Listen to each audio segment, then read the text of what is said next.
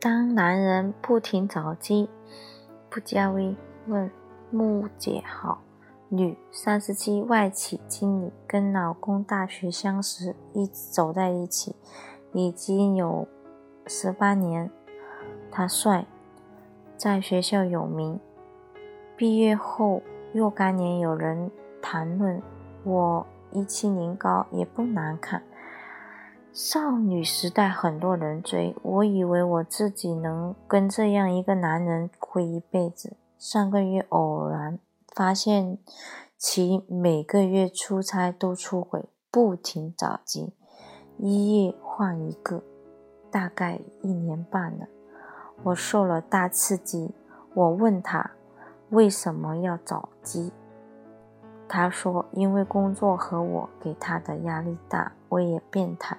看了那些鸡的照片之后，心里竟然不是那么愤怒，也不完全恶心。唯一觉得这个垃圾可以在我跟我打完电话没事人似的一样去干鸡，实在是精力旺盛。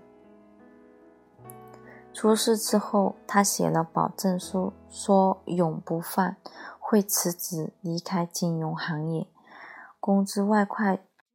都上交，求我不要离婚。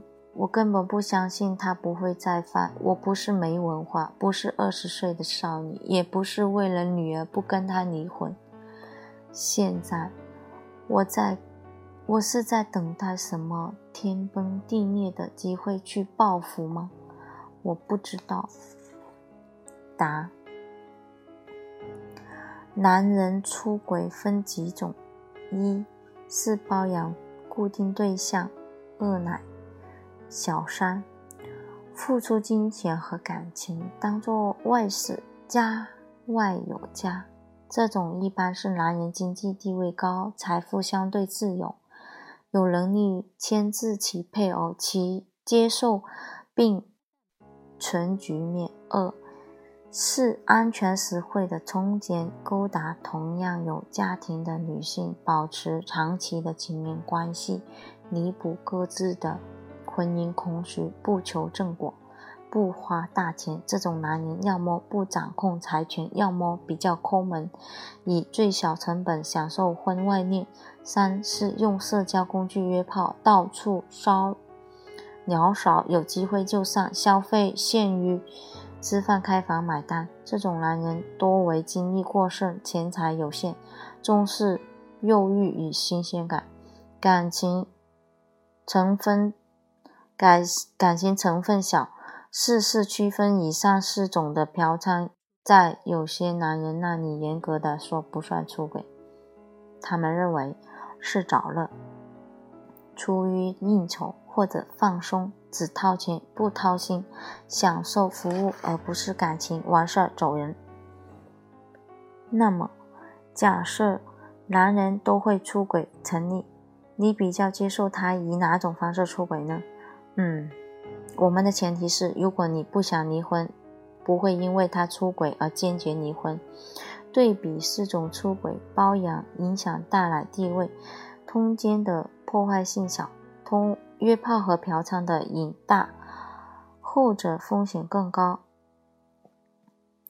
你对老公造机行为的愤怒点不在机，是因为这些从业者对你的地位不构成威胁，也不可相提并论。可你的感情洁癖大于身体洁癖，你纠结于老公打完电话就去干机，对你毫不尊重，那是男人干坏事前的习惯。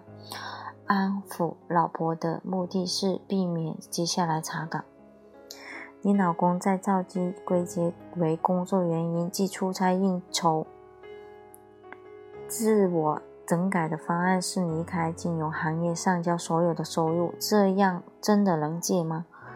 首先，他离开熟悉的行业会有一段过渡期，影响家庭收入，事业波动也大，弄不好。他就失业在家，靠你养了。其次，经济制裁对惩戒嫖娼和出轨没有绝对效果。现在谈生意陪客户出又有市场琐事常事，嫖娼都是花公款，不用私人掏钱，就算他不做业务了，他还能换着花样出轨，凭着他的颜值送上门的自干三。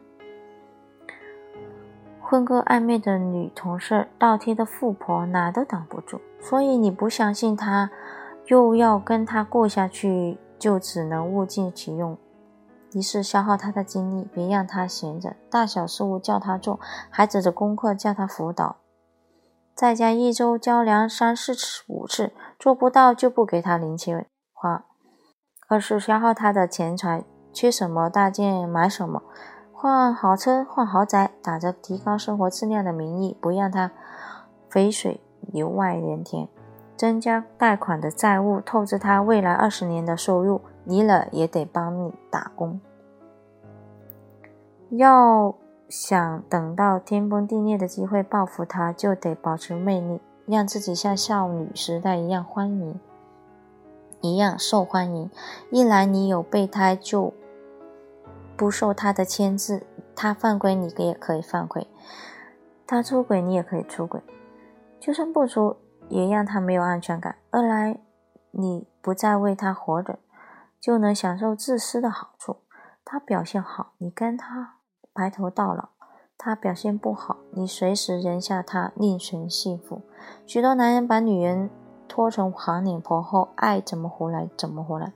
你可以敛财被爱。等他变成糟老头后，一脚蹬了他。婚姻之中的最大报复，不外乎不爱你，还把你当做工具用下去，在你最需要的时候断然离去。如此处心积虑，又快乐亦好。